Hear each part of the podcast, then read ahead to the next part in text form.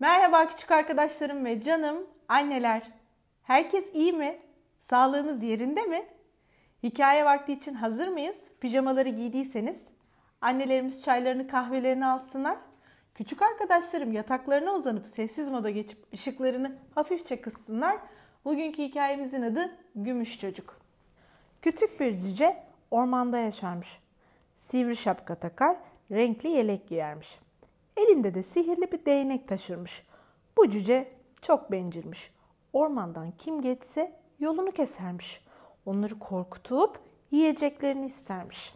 İsteğini yerine getirmeyenlere de çok kızarmış. Hemen değneğini çıkarıp sihirli sözcükler söylermiş. İnsanları kurbağaya bile çevirirmiş.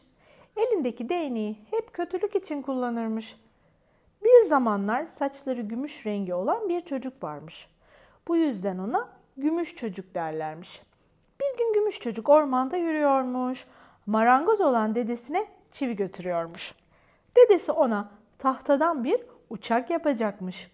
Orman cücesi gümüş çocuğun yolunu kesmiş. Çocuk onu görünce çok korkmuş. Cüce sertçe çıkışmış. Nereye gittiğini sanıyorsun? Çocuk sesi titreyerek "E, dedeme demiş.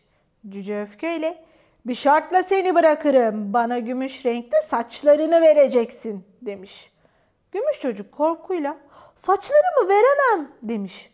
Cüce atılmış. O halde seni fareye dönüştüreceğim. Bu sözleri duyan gümüş çocuk çok korkmuş. Cüce bir kahkaha atmış, değneğini çıkarıp çocuğa dokundurmuş. Gümüş çocuk gümüş saçları olan bir fareye dönüşmüş. Fare hızla koşmaya başlamış. Ormandaki tüm hayvanlar onu kovalıyormuş. Hepsi de öğle yemeği için ne güzel bir av diyormuş. Fare güçlükle dedesinin kulübesine varmış. Dede masada yemek yiyormuş. Derken kapının altından giren fareyi görmüş. Gümüş saçlı fare dedenin paçalarını çekiştirmeye başlamış. Dede bir an süpürgeyi eline almış, fareyi kovalamak istemiş ancak gümüş saçları görünce vazgeçmiş. Önce gümüş saçlı torununu hatırlamış, sonra da cüceyi. Kendisine bir şeyler anlatmaya çalışan gümüş saçlı fareyi tanımış. Bu torununun ta kendisiymiş. Hemen fareciyi eline almış. Onu ağaçların arasındaki küçük göle götürmüş. Gölün suları kırmızıymış. Fareciyi bu sularla bir güzel yıkamış. Böylece cücenin sihiri bozulmuş. Fare yeniden gümüş çocuk olmuş. Çocuk dedesine olanları anlatmış.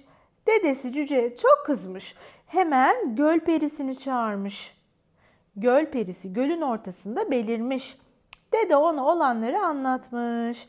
Göl perisi bu duruma çok kızmış. Çok oldu bu cüce artık. Şurada yüzen iki balığı al. Cüce gümüş çocuktan balıkları isteyecektir. Gümüş çocuk balıkları cüceye versin. Kırmızı balığı yediğinde değneği kaybolacak. Mavi balığı yediğinde de tırtıla dönüşecek demiş.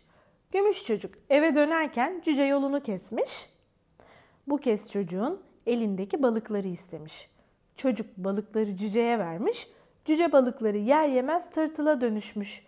Böylece yaptıklarının cezasını çekmiş. Evet, sadece kendini düşünmek, bencilce hareket etmek gerçekten de hoş bir davranış değil. Öyle değil mi küçük arkadaşlarım? Bu hikayede bunu öğrenmiş ve görmüş olduk. Şimdi size iyi geceler dilemeden önce garip ama gerçek bilgilerin bir yenisini daha paylaşacağım. İnsan vücudundaki en küçük kemik bir pirinç tanesinden daha kısadır. Evet, hepinizin evinde eminim ki pirinç vardır. Bir pirinç tanesini incelerseniz vücudumuzdaki en kısa kemiğin bir pirinç tanesinden daha kısa olduğunu inceleyerek görmüş olursunuz. Bugünlük de bu kadar. Yarın yine aynı saatte ben sizler için yeni bir hikaye okumuş olacağım. Hoşçakalın. İyi geceler.